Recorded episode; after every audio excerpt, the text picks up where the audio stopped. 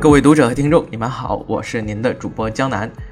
首先跟大家说一声非常抱歉，那就是从一四年年底一直到现在呢，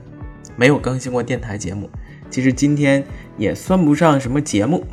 想跟大家在广州灯光展举办之前，跟大家介绍一下这两个展览里面比较值得关注的同期活动。那闲话少叙，我们直接进入正题。首先，我个人来讲非常非常推荐的一个项目就是 Pro Lighting and Sound 于二月二十九号在广州阳光酒店举行的二零一六年国际电视灯光技术研讨会。其实，这样的电视灯光技术研讨会在去年和前年也都有，但今年呢，我们首先来看一看他请来的重量级的嘉宾，有来自中央电视台的张冲老师，上海戏剧学院的尹天夫教授。浙江省广播电视总台和江苏省广播电视总台的郭亮和陈永刚老师，以及国家京剧院的灯光设计师朱丹，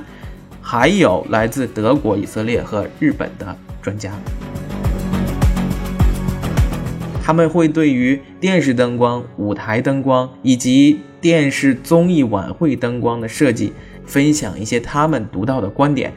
其他的外国专家将会对他们所熟知的 LED 屏幕领域、灯光控台领域和灯光器材领域跟大家进行一些硬知识的分享。需要提示大家一点的是，二零一六年国际电视灯光技术研讨会于二月二十九日全天，是全天，在广州市黄埔大道一百九十九号的阳光酒店举行，是在阳光酒店举行，而。Pro Light and Sound 这个展览的其他同期活动，有关音频呐、录音呐，包括舞台美术协会的年会呀，等等等等，其他的所有的活动都是在展会现场不同的展厅举行的。您现在收听的是由微信订阅号“一起学灯光”出品的电台节目，有形有料，原汁原味，一起学灯光。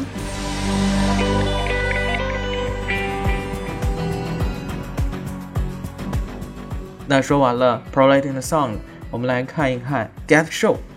那说到这儿，希望大家不要觉得我是在吐槽，但其实我就是在吐槽，